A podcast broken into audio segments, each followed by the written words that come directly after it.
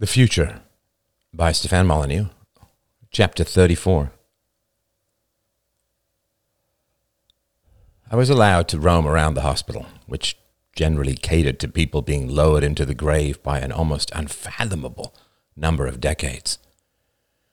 The staff told me that most diseases had been eliminated. The dying muttered darkly about these cataclysms which had so reduced the population. Unusually for me, I shied away from these details because David had hinted that I had had something to do with these mysterious disasters, and I didn't want to burden myself with any imaginary guilt or foreboding. It was strange. I'd never really had this kind of leisure before. I worked hard and early and rarely took a day off. I was writing my autobiography when I got really sick. That's probably why my early life filled my brain as I woke. and I laughed when I remembered this, because nobody on earth could imagine the final chapters to be to be this. I lived to work. I only survived this forced inactivity because I was learning to regain control over my body. My resurrection project it's my name, not theirs. Involved learning how to use my limbs almost from scratch. It reminded me of the first time as a kid in a Chinese restaurant trying to pick up a boiled egg with chopsticks. So I suppose I had a job, which was learning how to crawl out of a coffin and master the world. I was prone to strange fits of emotion, which continually baffled me. I focused on the present, on what I could touch and taste. But so often, I would feel a kind of thin silver cord stretching back through the centuries from me to everything that was before. I had lived my life as a captain on the prow of a ship, guiding and commanding as we sliced through the parting waves. From this view of myself, a realistic one, I now had to view the ship of my life as an encrusted wreck lost in the depths of history, brought to the surface by robot magic and half decayed muscles.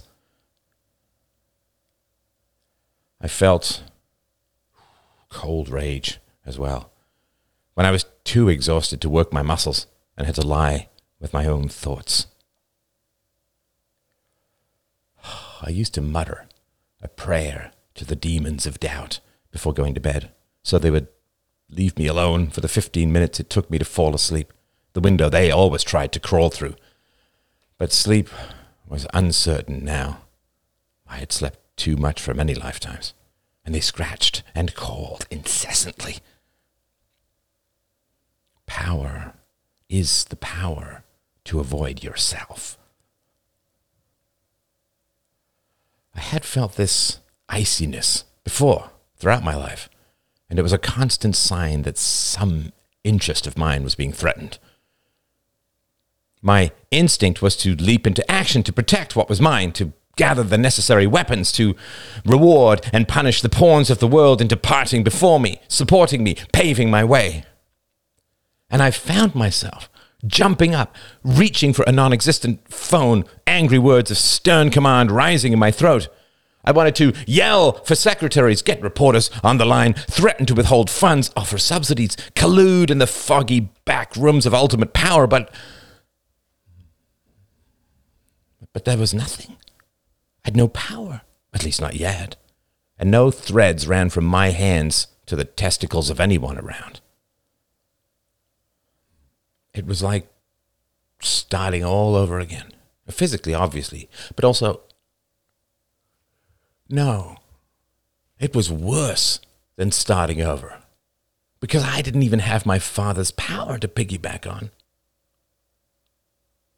My father would always tell me when I was a teenager all I can do is get you in the room, son. After that, it's up to you. But in politics, perhaps everywhere, I don't know, access is power. And I could always get my father on the line. He never made explicit promises or threats. I was way too smart for that. But everyone knew that he wanted me to rise, to be offered opportunities, to learn how to strengthen my being by learning the magic words of control. I thought I needed to learn how to work the media. A media that had plans for all of us that seemed larger, deeper, and, and, and more threatening than any power we as individuals could gather, even when I was president. I controlled everyone around me, but I knew that I was controlled as well by that media, which could make or break a candidate in any 90 second slice, 24 hours a day. They promised to get me into power, and they sure as hell helped.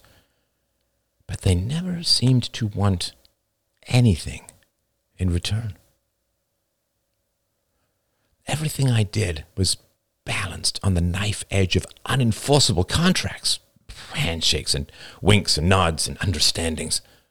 But the media that pushed me into power, pushed me on the population, never asked for anything in return. I remember asking my father about this, but he just laughed. These are semi divine mysteries, son. They got me in, but never wanted anything back either. If they are the devils, they never get to collect. They must have learned how to live without souls, I suppose. I said, Is it that they don't want a paper trail or, to be recorded or, or, or why? Every time my phone rings, I think it's going to be some media mogul using a voice changer telling me to nuke the Kremlin, or they'll do to me what they did to my opponent. Oh, remember that guy who left his phone on the subway? They went through everything, published everything, found out he was into weird tentacle stuff from Japan. Why don't they ever call? He shrugged, filling his veins with micro sips of whiskey as usual. Dunno, son. Don't look a gift horse in the mouth, I suppose. this is the only time that rule applies. Every other gift horse in politics is a Trojan. But these guys, who knows what they're up to? It doesn't really matter. Just keep doing whatever you were doing that got their support, and you'll be fine. I remember the second time I ran. I cornered a media mogul at a winter party, a bald guy with a giant jaw and hunched shoulders. As if I were running for a local school board, I, I put my hand on his shoulder, his very soft and sloping shoulder, and asked if I could count on his support. He looked at me blankly, and I swear I'd seen more human animation in the two coals I stuck in my kid's snowman's face that morning. We support democracy, Mr. President, said the man. His bald dome reminded me of a recently found dinosaur egg stillborn for 200 million years. For one of the few times in my life, up until now, I let my compulsive curiosity get the better of me. You've always been very kind to me. The man nodded blankly, his cocktail eyes roaming the room like a creepy portrait in a haunted house, following naive thieves. I wonder, do you believe in me? The mogul turned to me, but his eyes appeared to fix on the wall behind my head. We believe in democracy, Mr. President. But you must agree with what I represent. A tiny smile. What would you say you represent? I suddenly couldn't remember anything. All the speeches and, and, debates and policy papers suddenly turned to ash in my head like a library under the nuclear fire of a blowback bomb. The w- will of the people, I said somewhat lamely. The tiny smile grew. Well, that's more than good enough for us. There was a slightly awkward pause.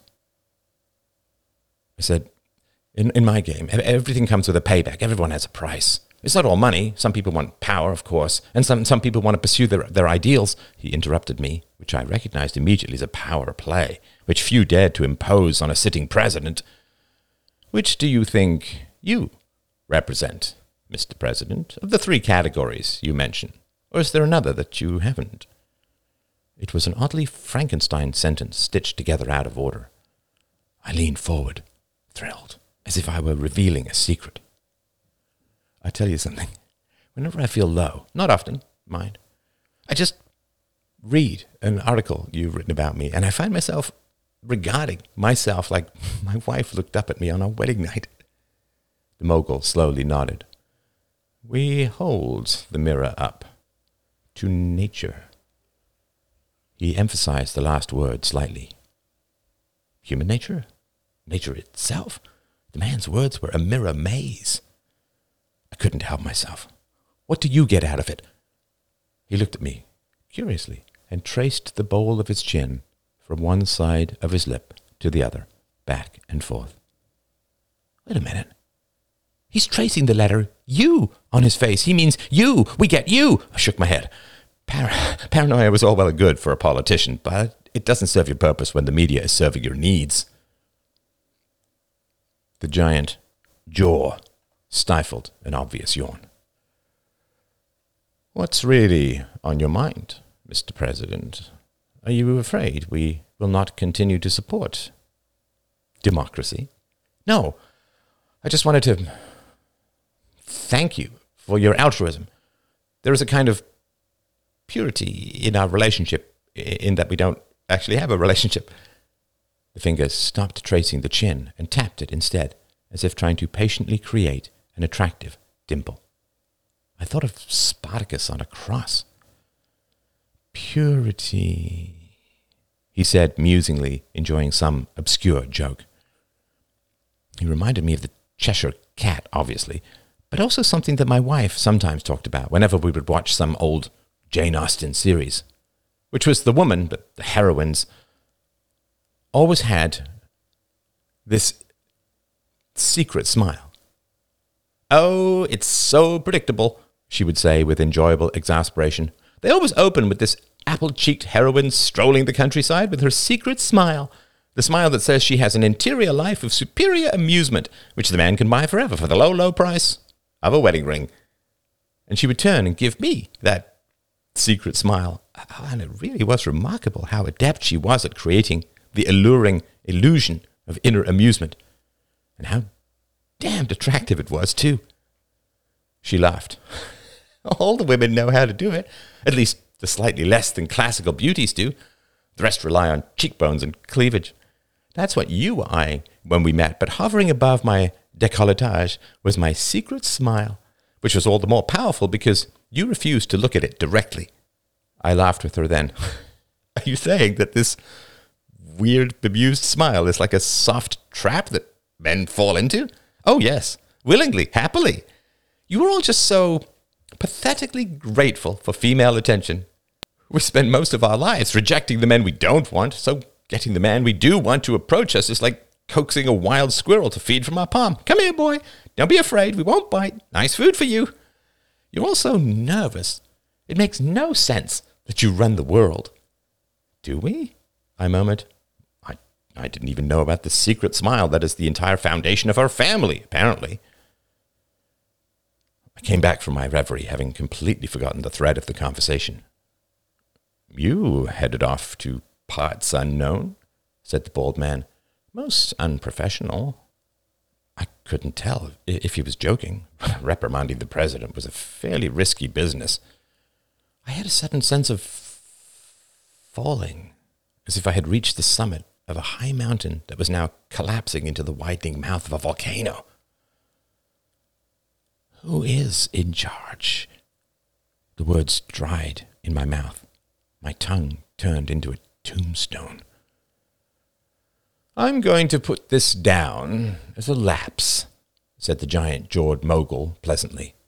Everyone has these doubts, suspended between heaven and hell. Success! he added energetically, raising a fist. I knew he wouldn't leave the conversation. That was an unwritten but absolute rule when talking to me. But I also knew that he was finished with the interaction.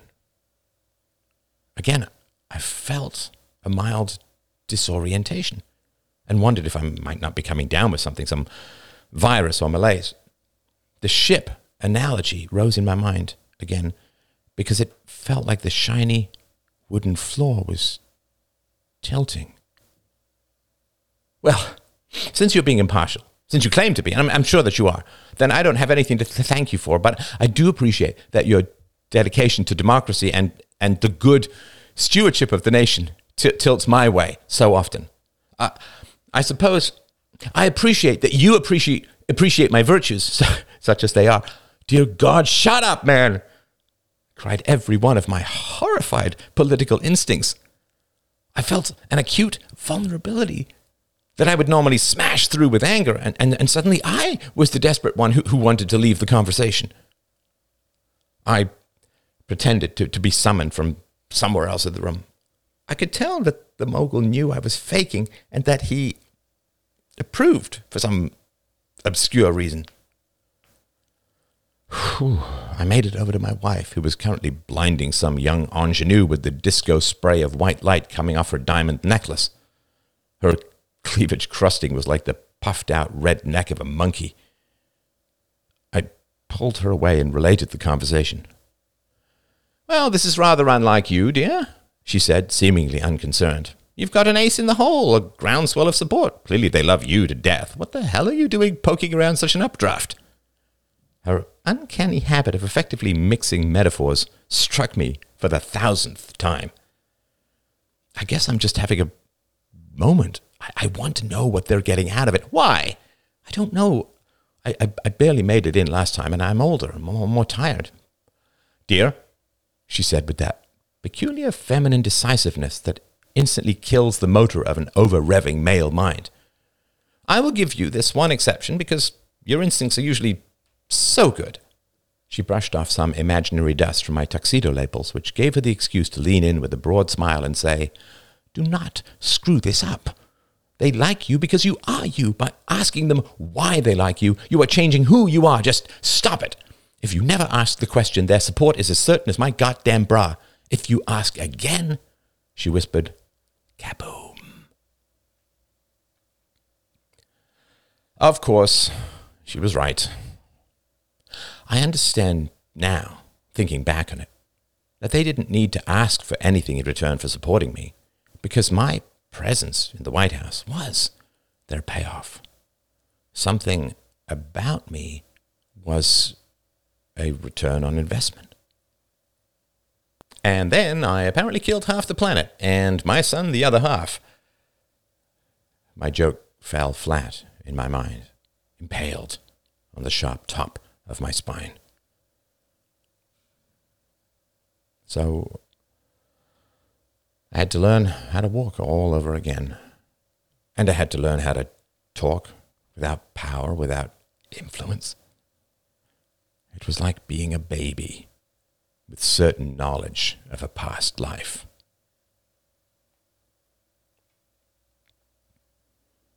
Chapter 35 I first met Cornelius Krieghorn the same day I successfully walked across the torture chamber known as my physical therapy room. As someone with no shortage of charisma myself, I recognized his power because his personality seemed to enter the room before his body did. Like when, when my kid brother used to rub his feet on a carpet and zap my earlobe with his electrified finger. You could feel it before it happened, but too late to stop it. Cornelius was not fat, he was overweight enough, compared to the lean inhabitants of this post postmodern world, to stand out in a crowd. His white hair curled in Mobius ripples along his skull. His fleshy face still retained the lines normally associated with leaner visages. His eyes were dangerously merry, as if to say, I will tell you my jokes, and you will laugh now, but be appalled later. I also recognized that he was strong and certain enough in his dominance that being submissive did not bother him in the least. In fact, he used that tactic with me regularly, which I appreciated despite my better instincts. He swept into the room like a pendulum at the bottom of its arc, unstoppable, inevitable. I stuck out my hand to shake his out of a sudden strange anxiety that if I didn't, he would just walk right through me. Good morning, Mr. President, he said in his rich, mellifluent voice. It contained honey and ease and subterranean power. My wife claimed a God given ability to know who was a good singer just based on his or her speaking voice. She would have guessed Paul Robeson baritone. The man said, My name is Cornelius Krieghorn, and with your permission, we will become close and fast friends.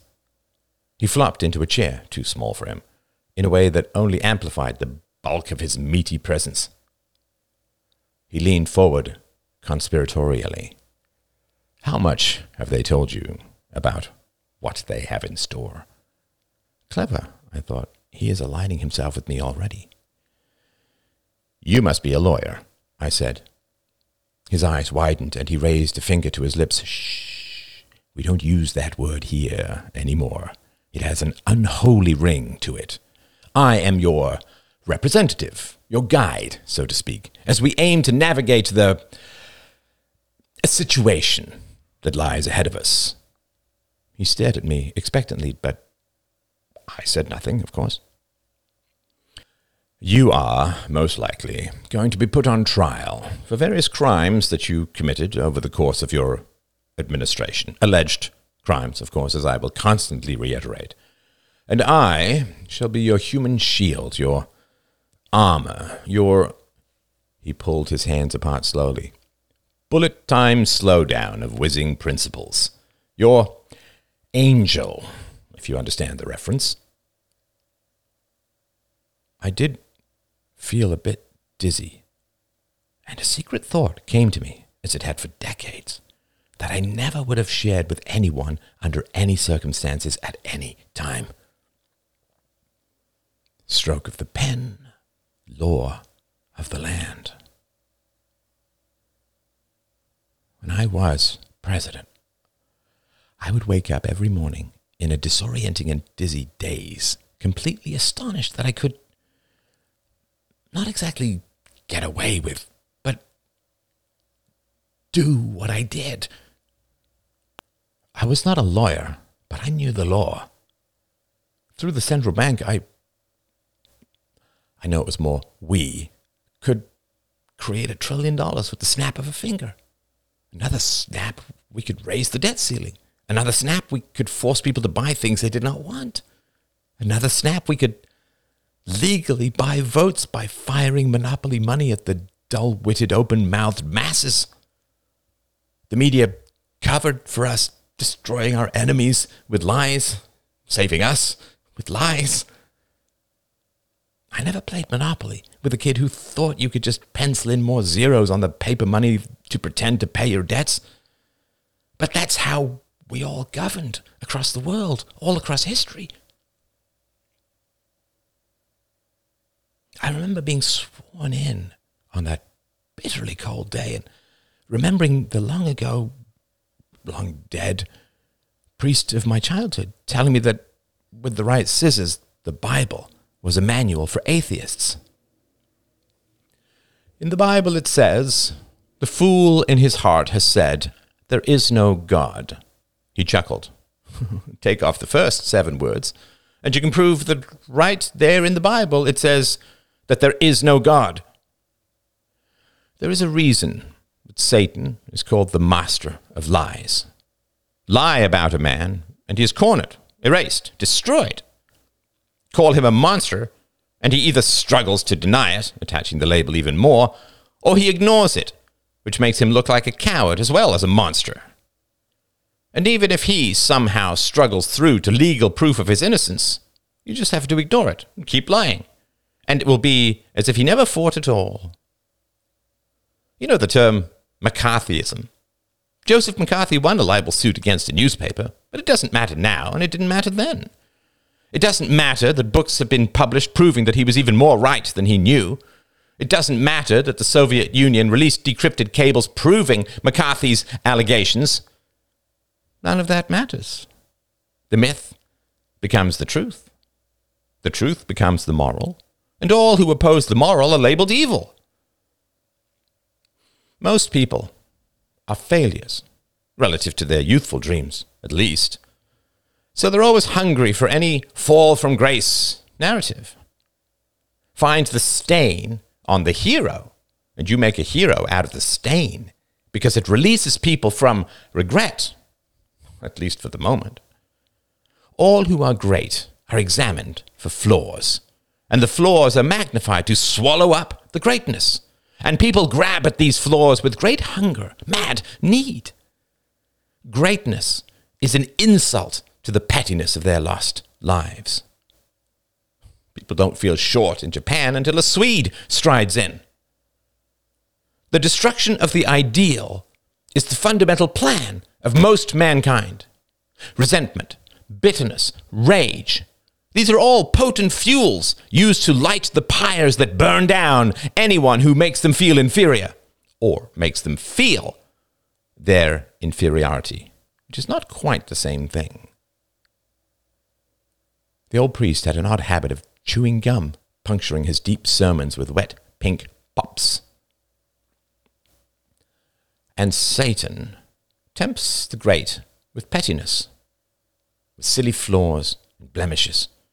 And the great so often succumb, partly because they know that if they offer up the sacrifice of their own greatness, the mob just might let them live.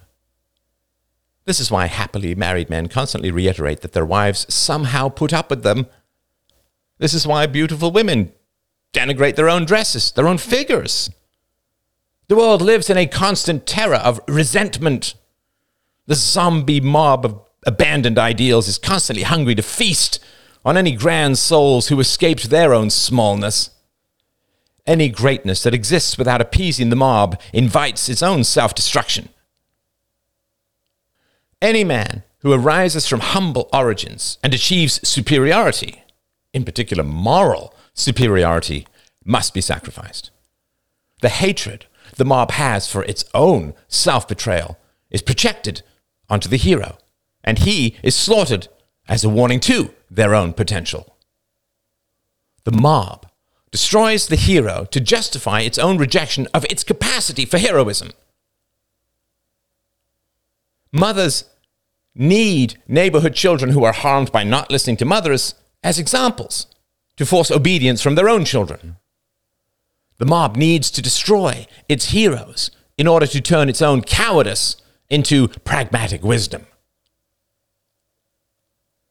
Only when the heroes are separated by enough time, usually centuries, can the mob start to worship them.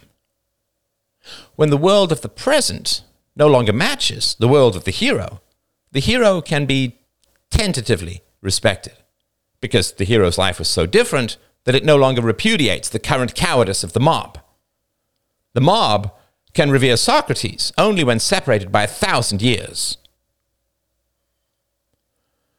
The supply of lies about heroes is driven by the demand for those lies. And the demand is driven by the need to escape the self hatred of a cowardly life. Sophists cook up falsehoods because the mob is so hungry for them. The sweet relief of projecting pettiness into the souls of great men is too addictive, too delicious. Father Gregory taught me a lot. He thought he was teaching me humility, wisdom. Oh no. God, no. The good Father taught me how to rule.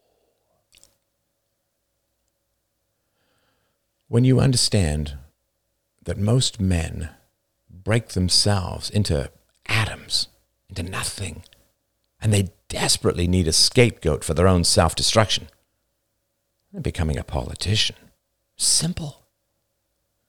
People who fail to even try are life's losers and they desperately need to invent bias to justify their own lifeless lives. I failed because people hate me, is the bottomless mantra of these empty lives. The real hatred is for the self, and usually justly earned, but it is a fertile crop to feed the pursuit of power. It really is power, if you take a moment to think about it. Politics is always about the punishment of success and its mirror image, the bribery of failure. Anyone who doesn't pay sufficient obsequiousness to the twitchy mob is marked for destruction. Better lace up his running shoes. The media magnified my enemy's flaws and hid my certain crimes. They invented the most errant nonsense about my foes that they were colluding with foreign powers to steal elections, that they praised bigots and hated women, you name it, and covered up my own blindingly obvious corruption. Frankly, it was all pretty amusing. And I've never been one to stand between a mob and the effects of its mistakes. The mob wanted lies. The mob punished the truth. So the mob was ruled by liars. And truth tellers scrambled to obscurity for safety. Occasionally, one or two honest souls would erupt and even be tolerated for a time. But the moment they interfered with the pursuit of power, ah, uh, well, lies were invented, reputations destroyed, access to the public was detonated, and they withdrew to their distant caves of bitter wisdom. They served as wonderful examples to the mob and of the mob's power. I used to wonder sometimes if I had been raised in a more honest age, if such an age ever existed, if I would have been tempted by abstract virtues, the virtues talked about by my father Gregory, in particular the commandment, Thou shalt not bear false witness. He used to tell me over and over, There's a reason it does not say, Thou shalt not lie. False witness is a legal phrase. It means don't lie about important matters of morality, as if you were in a courtroom. It is the theological equivalent of perjury. No one cares about little white lies, they rarely lead to major corruption. But when you are asked about important matters of conscience, of virtue, of honor and reputation, then by heaven you must tell the truth or be damned. I used to question him about hell back when it was a thing. He would shrug and pop his endless gum. Hell is just an analogy for how desperately we are addicted to lies. A man greatly tempted by great evils needs great punishment to restrain himself. The church had to escalate the punishment to eternal hell itself, which is not really in the Bible, because that's how tempted we are to lie for advantage. If we weren't so tempted by lying, and if it wasn't so profitable in the here and now, we wouldn't need endless lakes of fire and torture to consider rejecting the temptation. Even when he used to sit and talk with me about these issues, I could tell that he himself was a frustrated moralist, and I had heard hints of the crimes of his congregation. I felt a great weariness and avoidance settle upon me. Father Gregory liked to walk and talk in the graveyard. I suppose he felt that Hamlet style that gave his words extra spicy depth and power. And the sliding shadows of the gravestones would slowly crawl up our legs as the sun fell in the sky. But his frustration had the opposite effect, as frustration usually does. By endlessly talking about the impossibility of virtue and the power of the mob, he finally convinced me that I must either end up ruling the mob or waste my life frightening and boring children in a graveyard. Of course, my earthly father paved the way, but it was my spiritual father who laced up my shoes. Why wage endless war against endless temptation? Why take up arms against the mob that can always overwhelm you with blind numbers? Why reject the reality that lies can summon gold from the shallow earth? Why not just embrace it, get it over with, and rule? Of course, my priest would say that we must reject the material, resist the temptations to escalate into heaven. But it always seemed lonely. His vision of white clouds and droning angels. The masses of men are beasts. Worse than beasts who can never reason. To me, the select few who make it to heaven seemed increasingly to be a pompous lot, full of self congratulation, smug superiority, and a preening avoidance of the necessary battles of this earth. Live for heaven, abandon the world. To who? Increasingly to people like me. Moralists produce malevolence because by accurately describing the world, they turn morality into masochism. The mob uses moralists to create anti moralists. By punishing and excluding the virtuous, they train the young to avoid virtue. The mob would never complain about my crimes because the mob was a criminal enterprise. Would they ever call me out? Does the mafia call the cops? I had an opponent early on when I was running for governor in a truly stunning development. And I mean that most sincerely. He actually tried telling the truth to the masses as if he knew nothing about the history of theology and philosophy. he told them that the welfare state was destroying the family, that the national debt was selling the next generation into financial slavery, that the government existed to protect itself, not them, and that there was no money left to fund old age security. And so the richest generation in the history of the world was pillaging the young to fatten itself. I watched his speeches in literal awe, sometimes live. His words struck me like the match struck that old Buddhist who set himself on fire. He seemed to be the incarnation of the old myth that those outside the circle of power always tell themselves. You know, how they're going to pretend to be power hungry and corrupt, rise to grab the ring of power, and then wield it for good. Never happens, of course. Then they would either get corrupted along the way or they would be quickly identified and ejected, destroyed, most likely.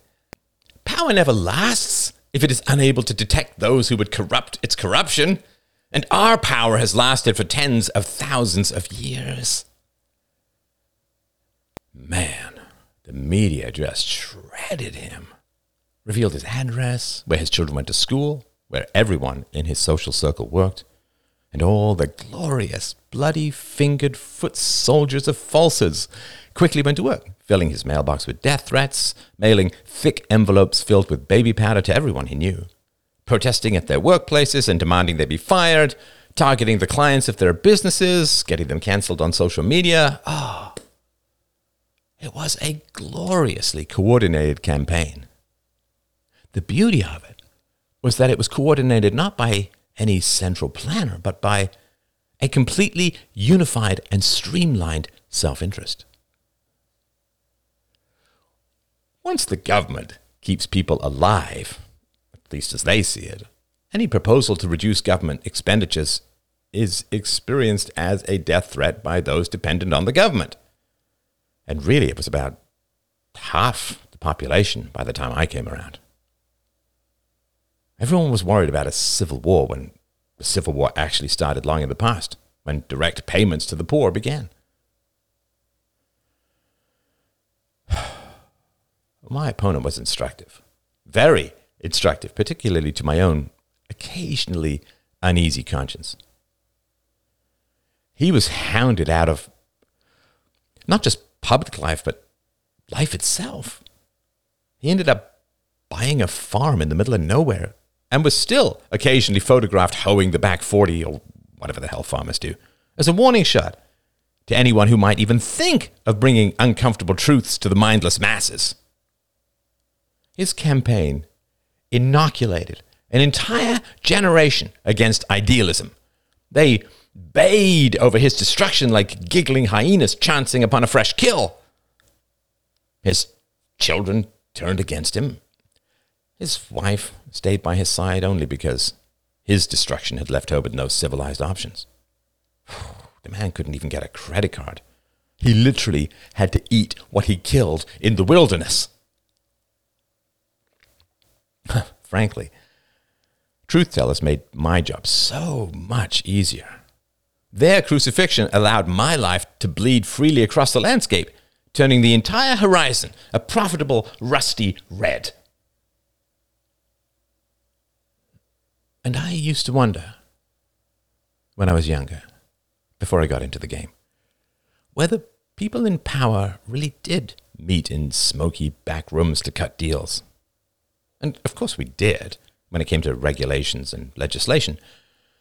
But in terms of what was necessary to maintain power as a whole, in principle, well, no one needed to meet about that because no one got to our level of control without deeply understanding how to maintain the machinery of the mob. If you train citizens to attack each other for telling the truth, free speech is dead. Of course, it's deceptively simple to have a right in theory while having no capacity to exercise it in any practical manner. Citizens had the right to free speech, but they were doxxed and destroyed when they exercised it, so we didn't have to worry about that at all. I could be dignified and above the fray and refuse to respond to even sensible criticism, knowing full well that either the media or the black clad street enforcers would destroy my critics. All this, and more perhaps, floats through my mind as Cornelius Krieghorn stares at me expectantly. I clear my throat, feeling my old self rear up in my mind. Problems with your formulation of my crimes, I say crisply. Number one, I never killed anyone. And unless your legal system is radically different from every other legal system in the known universe, the statute of limitations for any other crime must surely have expired after so many centuries. Number two, you are judging me by your own current legal system, not by the legal system I operated under. Number three, I am an unwilling refugee in your society, and so cannot be imagined as ever having consented to live under your laws. Number four, while ignorance of the law is no excuse. I have no idea what your laws are and would have no way of knowing, so I cannot be bound by them. Number five, all witnesses, or those with direct knowledge of whatever events are in question, are many centuries dead, and so cannot be called to testify. Number six, I cannot cross examine, or you can't, any of my accusers because those I allegedly wronged are also dead these many centuries. I'm sure there are more, but that should be enough. Cornelius stares at me in that unsettling modern manner of open minded curiosity that frustrates and enrages me no end. Get it all off your chest, he suggests kindly. I feel another stab of anger. I rise awkwardly. My cane leaps into my hand, but I throw it aside. Well, it's also ridiculous. I never expected to wake up to be president or in charge, of course. I can't really say that I thought much about waking up at all. I was just sprinting away from the man in black. I expected, now I suppose, to be a kind of resource for history, for, for the past. And as a preeminent historical figure, I know that there are always controversies, but I suppose I hoped that these controversies would be somewhat ameliorated by the passage of time and some kind of settling would have occurred on perspectives of my presidency. I did not expect to still be controversial so many centuries after my. Cornelius nods slowly. Rule, Mr. President. I think you were about to say rule. I shrug tightly. That's not the right word. We were a democracy, a republic. And by the way, where the hell am I geographically? Am I on the landmass formerly known as the United States? Well, you woke up where you went to sleep, of course. You've not been moved in the interim. I don't know what the hell you people are capable of. I grumble, though without conviction. There is a slight pause, and Cornelius gestures for me to continue, which makes little sense to me. Look, he says easily after a minute or two has passed. You don't have to retain me. This is, you used to call it pro bono, I think. A hobby. A fetish, perhaps. He laughs. I am very curious about you, Mr. President. And I'm not alone in that, of course. You're right. You are a polarizing and significant, highly significant historical figure. Believe it or not, you have your defenders as well as your detractors. You are not exactly polarizing. We are not that interested in politics, which has become a merely historical discipline or curiosity. But you are. There are people divided about your legacy and your choices. On the one hand, there are those who say that you are a product of your time, as we all are, of course, and that we should not judge you according to modern or rational sensibilities. On the other hand, there are those who say that morality is eternal and universal. Those who know about your relationship with Father Gregory. Are you startled? I have a sudden, uneasy feeling. Father Gregory. I take a deep breath.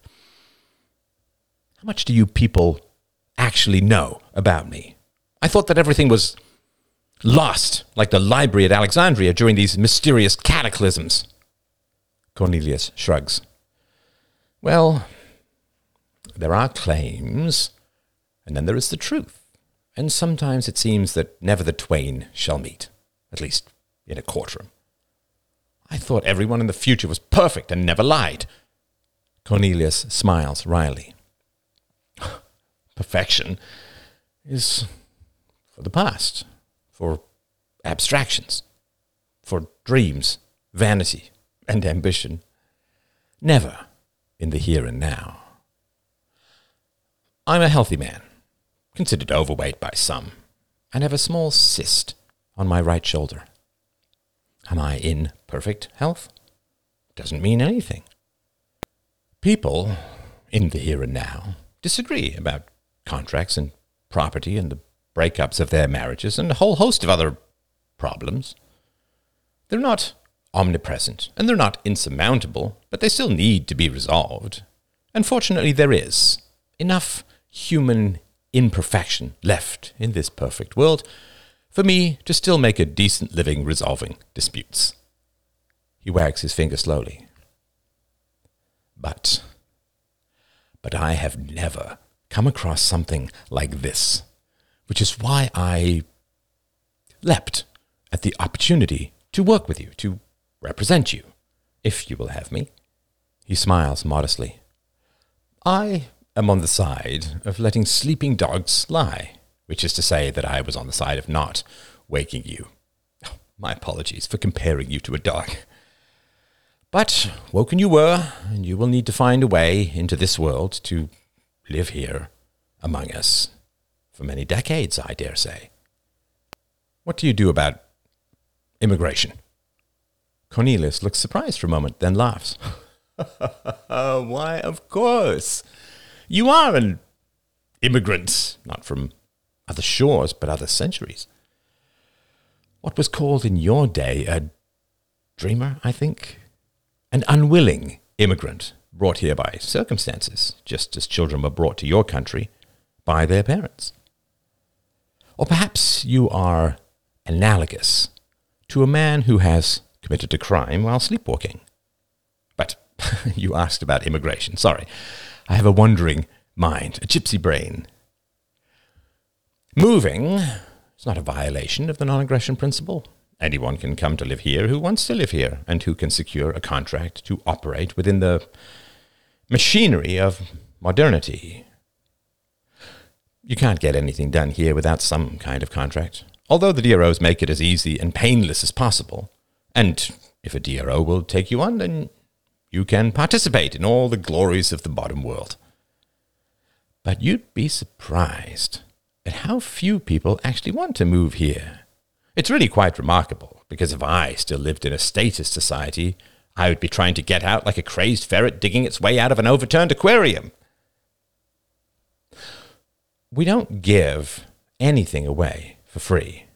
As a society, of course, there are individual charities. In your day, immigrants could earn 10 to 20 times more from government welfare than they could by working hard jobs in the hot sun of their homelands. He waves his hand.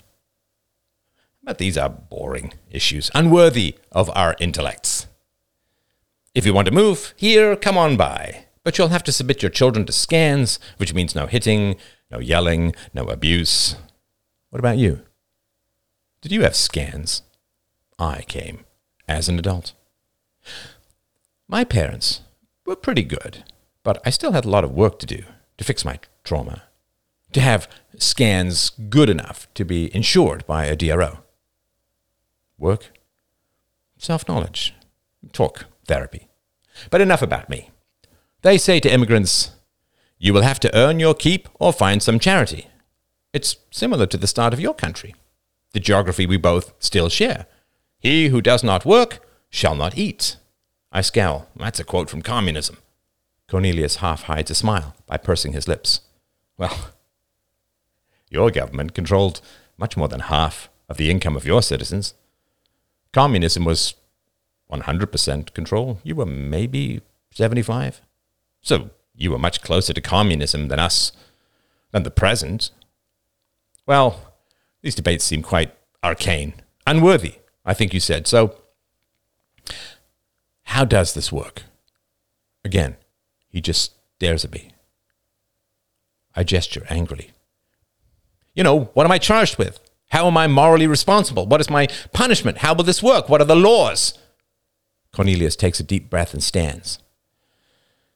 Oh, my doctor keeps nagging me to walk more, and my health insurance is going up if I don't. So, if you can manage it, we should take a turn around the gardens.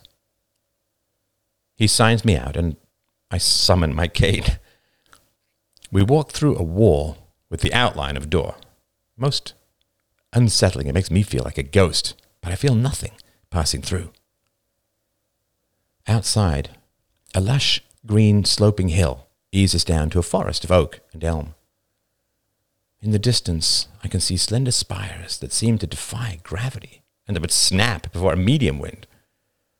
I don't have my glasses, but my eyes instantly focus on the distance, and I can see small dots of moving something, machines probably, and I gasp involuntarily. I can see, I exclaim. Cornelius smiles. Well, of course we fixed your eyesight. We are not barbarians. It's my first time out, I murmur. I take a deep breath through my nose. That air is. wow. More wealth, less pollution, says Cornelius. My eyes ache slightly reminding me of the time Hamish and I spent an entire day skipping from movie to movie in a theater, then stumbling out half blind into the late afternoon sunshine. It is quiet out here. I spent my entire life in cities, in the noise and screams and sirens and trucks and horns and catcalls. I didn't even realize I had developed mild tinnitus until one weekend in a terminally silent rural retreat my wife dragged me to so we could work on our marriage.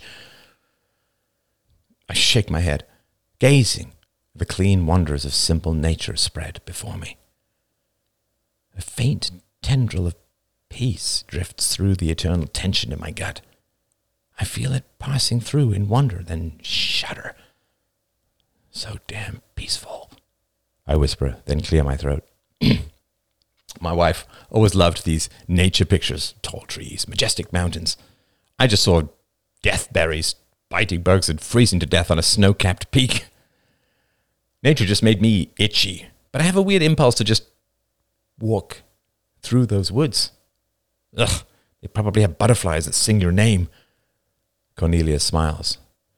We have this concept of a benevolent universe, which I suppose sounds flaky or mystical to you, but really it's the argument, the perspective that nature is very kind to those who respect her rules. And I'm sorry to anthropomorphize natural reality, but I am a sentimental soul. All that we have, all that we have achieved, is based upon the enslavement of our minds to the rules of nature, the rules of logic that we get from her, and the rules of morality that we inevitably impose upon each other. He smiles in deep contentment. And all of this was available to everyone, every society, every place, throughout any time in human history.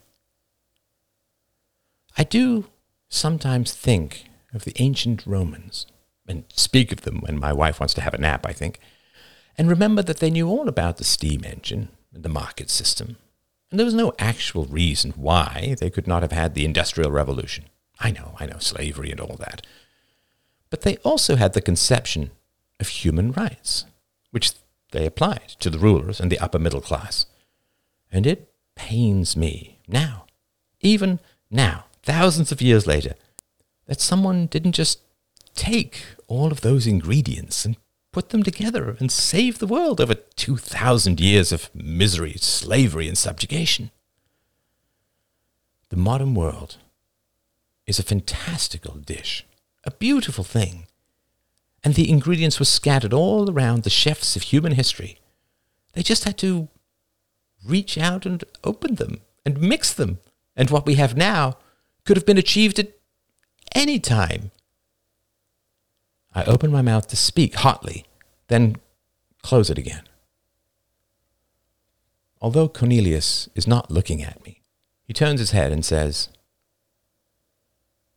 Whatever you say, I cannot repeat. That has not changed. Everything that everyone says to me about this modern world is kind of like an advertisement, like, like you're in a cult. It's a middle aged woman with too much makeup. Let's say that it is all as wonderful as you believe, and my God, the air does smell sweet here. I would grant you that without hesitation and you have cured my disease and, and brought me back to life and fixed my eyesight and, I don't know, made my heart grow three sizes. What do I know? So maybe it is perfect and I'm just a bitter historical cynic. But if you want to lay at my feet all these cataclysms and disasters and prevention of this paradise, this heaven on earth, then you will have a tough case to make because I did the best I could with the knowledge I had, murmured Cornelius. I'm sorry to interrupt. But it's like when you see your favorite band playing your favorite song. You know it so well that you just feel compelled to sing along, however badly. He turns to me.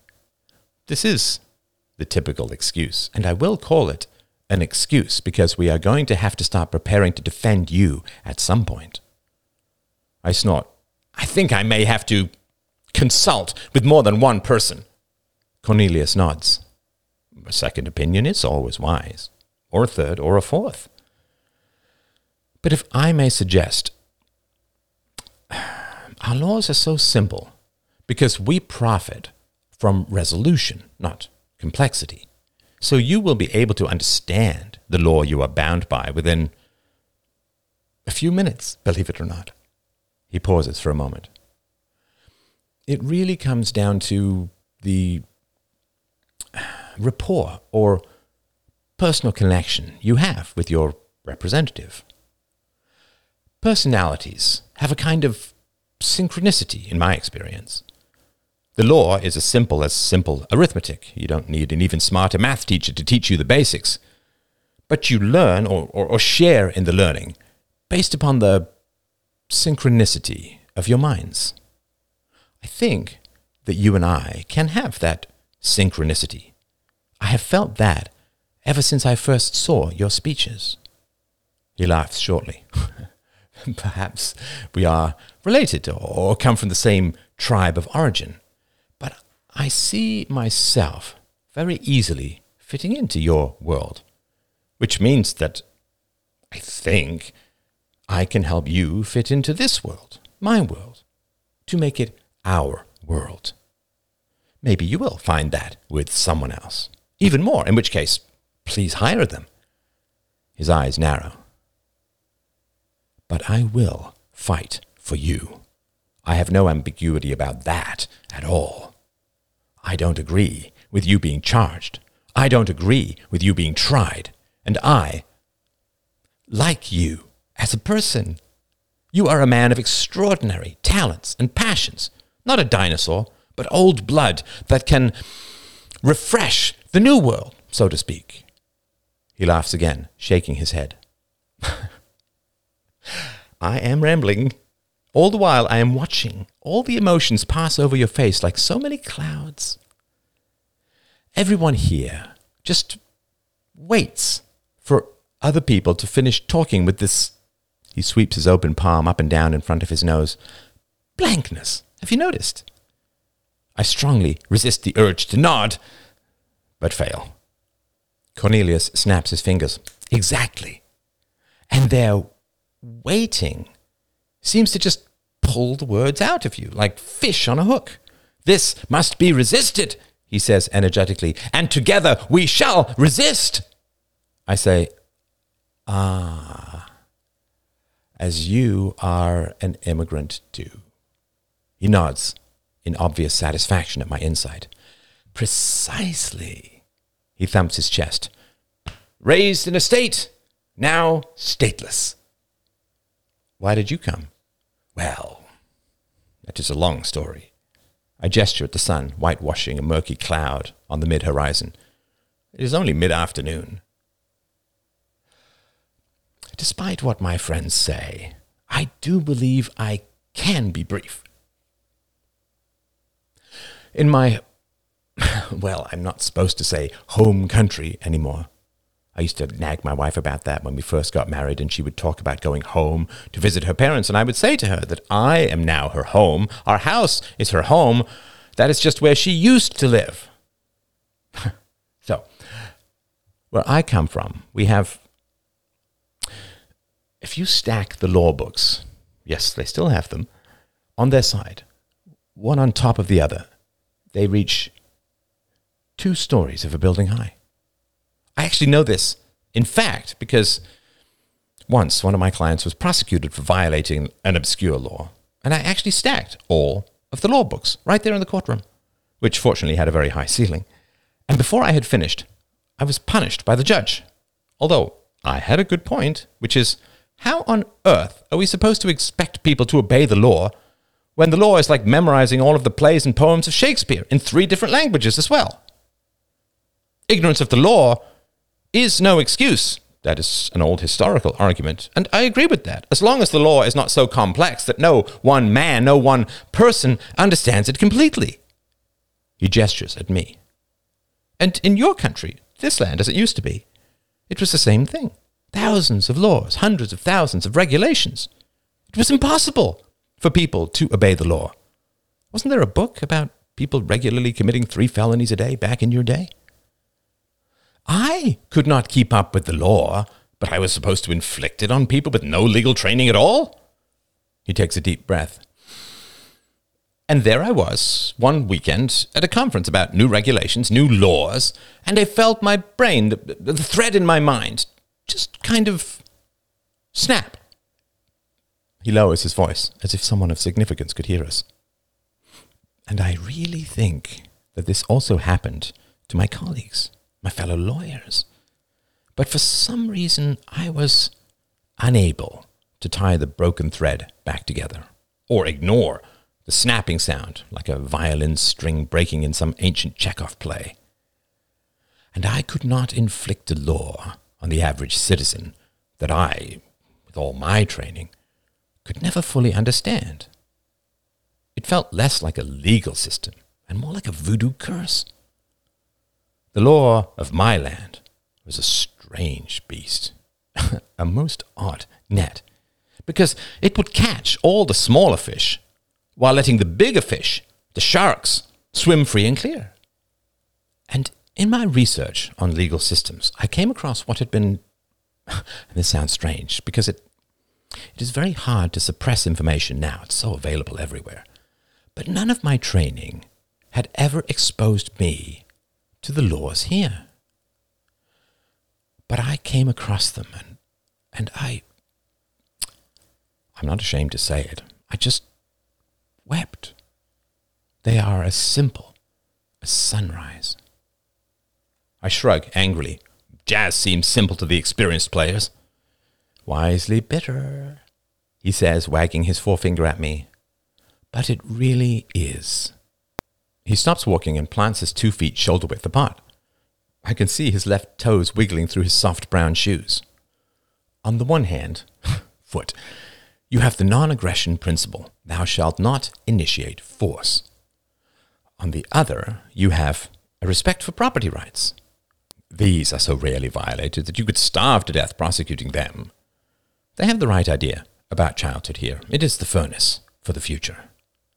If we clap our hands together over our two feet, we have the final ingredient. Keep your word. I shrug contemptuously. This supposed Holy Trinity is the basis of every common law system throughout the world. I fail to see the genius. Yes, well, the trick is in the word basis. Your society, your world, built from these simple principles, an entirely contradictory cathedral complexity. There are only 26 letters, but a sophist can twist them into endless confusion, can literally drive people mad with his language. The genius is in the simplicity. Do not use violence, respect property, keep your word. That is the entirety of the law. I am about to speak, but Cornelius pulls out a short pamphlet, perhaps 20 pages long, from his jacket pocket. He hands it to me. In your honor, I had this printed out so you could feel the weight of how few laws there are. I look at the cover. The laws of anarchy? Well, that seems like quite the contradiction. He nods. I felt the same way. I received the same propaganda. Anarchy simply means without rulers. It does not mean without rules. In fact, the argument went and was resolved centuries ago that a statist society has incentives to create such complexity of laws that it ends up existing without any comprehensible rules at all. The lawyers enjoy the complexity because they get paid well for navigating it. The courts enjoy the complexity because they can be used to punish the enemies of the state. And the state, of course, enjoys the complexity because it can deem anyone illegal for just about anything. He, between his teeth loudly, it is, of course, far too much power for any human being to wield. We are like delicate little fuses power runs through us and we blow our conscience. I have a sudden urge to throw this little booklet away from me and, and, suddenly have the image of myself as a demon being handed a holy text. You do not want to open it, says Cornelius softly. I actually made a bet with myself that you would not open it. I would be shocked. If you did, you, you probably want to throw it into the forest below. I hate being predictable because that means I'm controllable. But I know that if I open the booklet, I'm still being controlled.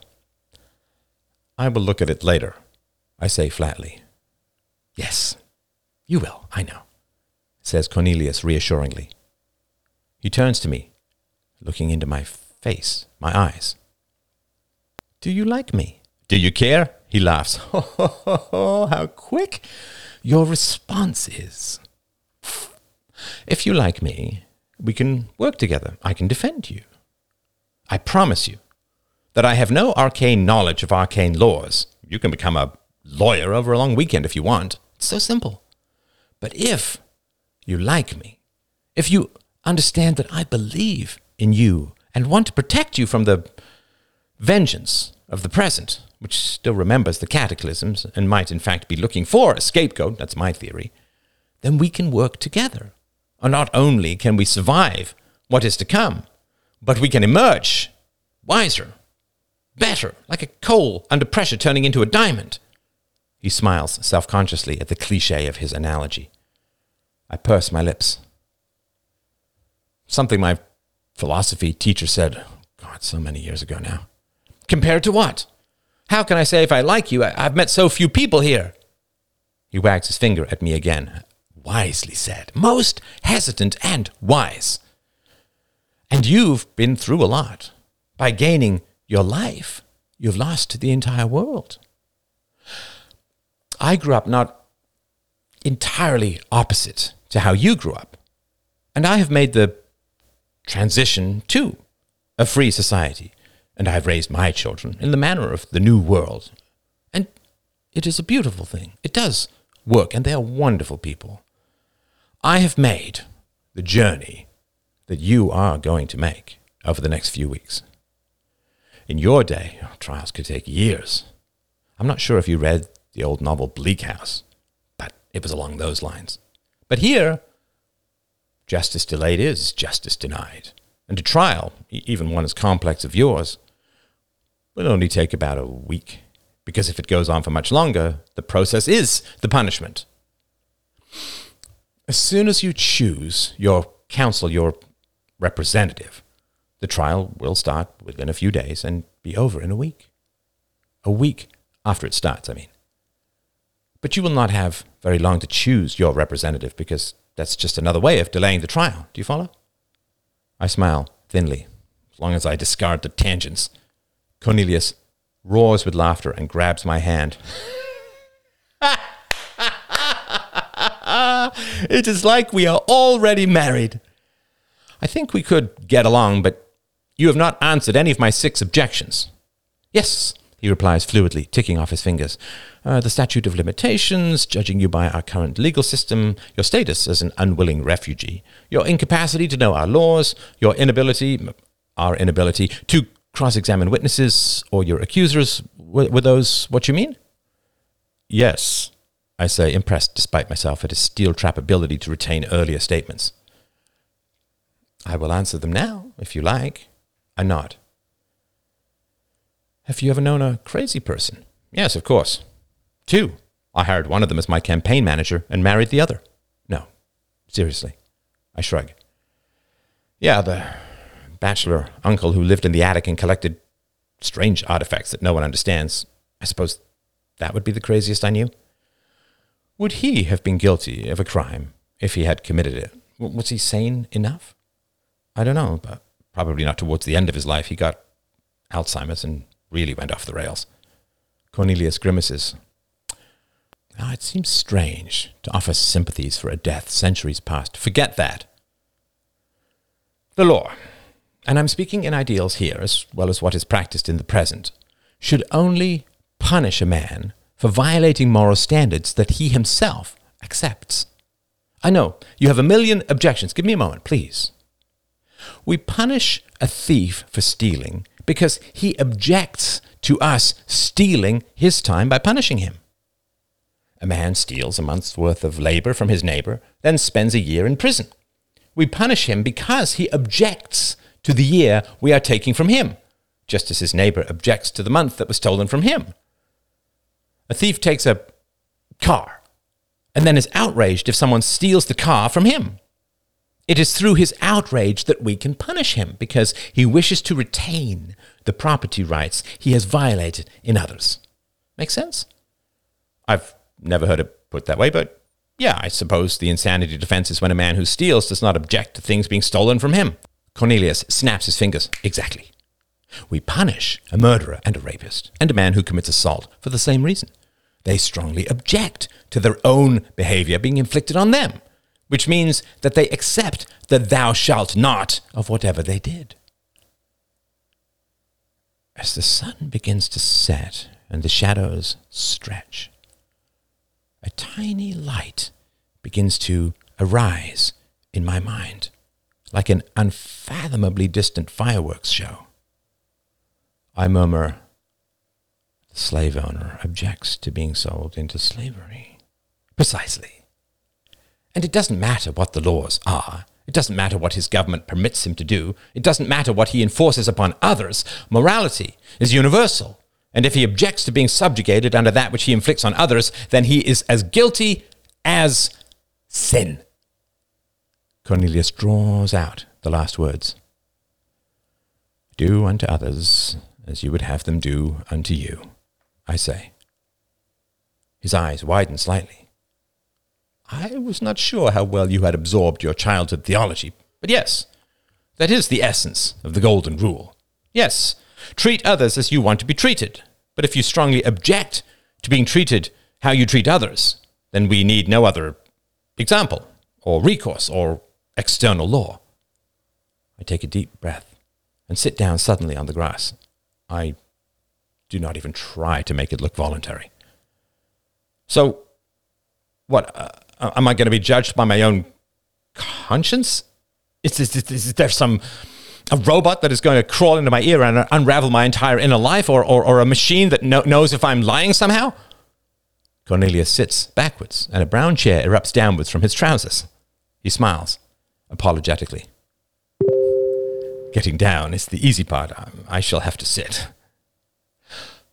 What you said, uh, all the options that you have considered in the rapidity of your mind, these have all been suggested that judges deploy some form of truth serum or some mind reading device or some scan for falsehood.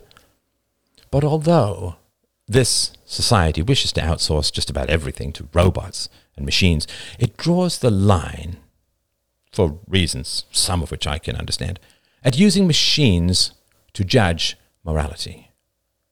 It is the final frontier of humanity, a line they will not cross. What is most essentially human about us is our capacity for morality. And while it is fine to have a machine make your food or support your ample rear end, it is not allowed for a machine to judge your conscience. Also, the argument goes, if we outsource moral judgment to machinery, we lose our capacity to judge morality ourselves, which means we lose what is most human, blah, blah, blah. You get the idea. So, no. Long story short, you will not be invaded and unraveled by machines or drugs or scans. This will be a human conversation with a judge, a jury, lawyers and representatives, a prosecution and defense, with you and your entire history right at the center. I laugh shocked bitterness. The ancient and long dead Father Gregory arises in my mind as if he had been sleeping for centuries with me and is awoken by reinforced and external self righteousness. In the long buried graveyard of my childhood, as we strode between the stones, he knew that I was slipping away to the material, to the ambitious, to the acquisitive immorality of my mere blood and bone mammalian nature. His words grew desperate as our connection frayed and eventually snapped. God has a backup plan for rejecting him, he said. God is also an analogy for our conscience, which he has placed within us for the inevitable day that we decide to go alone. Our conscience will draw us back to God because our conscience is God, the closest we get to Him while still being mortal. Our conscience is the universality of the morality we enact. In the style of Immanuel Kant, our conscience takes our own actions and universalizes them, makes them eternal, whether we like that or not. And we can pretend to escape God's judgment by rejecting Him, but the God within the fragment of the universal divine that cannot be killed in our mind, that will always judge us. Do you understand, child? You will always be judged, though you become the most staunch and bitter atheist in the world. And here is the great secret of the modern world, my friend. His voice grew soft and annoying. When you reject God, and I know you are very close, very, you reject the possibility of forgiveness. God Himself, God entire, will forgive you your transgressions. But the fragment of God within us, called the conscience, does not have that capacity. I suppose God needed to make Himself small enough to fit in our mind, which means He had to shave off the whole forgiveness part. if you abandon God, or rather when, since it happens to all, thinking that you will escape morality, all you are doing is escaping the possibility of forgiveness because you will be judged by the future, whether you like it or not. And it is far better to have the forgiveness of God on your side rather than the somewhat demonic intransigence of your own conscience. But you will be judged by the future, like it or not. I shiver at this memory and feel great rage. Oh, let's not pretend that Father Gregory could see through his rheumy eyes through the tunnel of time to this moment of reawakening, of, of, of my rebirth, of being born again, to the judgment of the future that he predicted, that he predicted in order to scare me, in order to keep me close. He wanted me to abandon power over the material so that he could retain his power over me. It was the same thing from the other side. Cornelius leans over me, his bulk and white hair blotting out the sky. What are you thinking? he asks gently. I refuse to participate, I say coldly. If your government was prosecuting a man, would that be an option for him? But you are so much better than me. It can't be compared, I say bitterly. So, you are saying that it is better not to prosecute someone who refuses to participate? Shut the hell up, I say in a kind of panic, and then instantly, savagely smooth my own passions. I do not apologize. You do not have to participate, says Cornelius. The closest analogy would be a, civil matter in your time. If you don't participate, you are tried in absentia, and a judgment will be entered against you. I grunt. Come on. We both know the truth. This is just going to be a show trial, a, a kangaroo court, they used to call it. I promise you, my friend, I will not let that happen. Promises, promises. It seemed probable that no one even knew that song anymore. In my day, the idea that a lawyer had power over the courts was laughable. It is not your day any longer. I say nothing, because all my responses seem petty and resentful, as I am repeatedly reminded. I finally say, Okay, so what the hell are you going to do to get me out of this? If I'm tried for war crimes or, or, some grand immorality, is everyone now so perfectly principled that they're just going to respect you for your abstract moral stand? Cornelius turns to me. Ah, for me to answer that, I know you were a man for keeping secrets, but, but that was then. If you get me off, you can tell me you have three testicles, and I will take it to my grave. Cornelius gestures at the distant forest, the distant slender spirals. It's a little smug, a little too certain. It has lost the spice of self doubt. Humanity was supposed to be on a journey, not squatting with infinite self satisfaction on a mere destination. Why are we not going to the stars? What is our next goal? You strive or you sicken. I suppose I want more than you to wake up. You want to undermine. Cornelius considers the word for a long moment. A rabbit emerges from the forest, licks its paws, then vanishes into the undergrowth. I say, if I was still sleeping, I would never have known that rabbit existed. It is cheesy undergraduate philosophy 101, but somehow I do not regret saying it. This world takes entirely too much for granted, Cornelius says, finally turning to me again. If they survive us together, I will accept their wisdom. I feel a sudden flurry of hope, like hummingbirds in my chest. Then let's take it down together.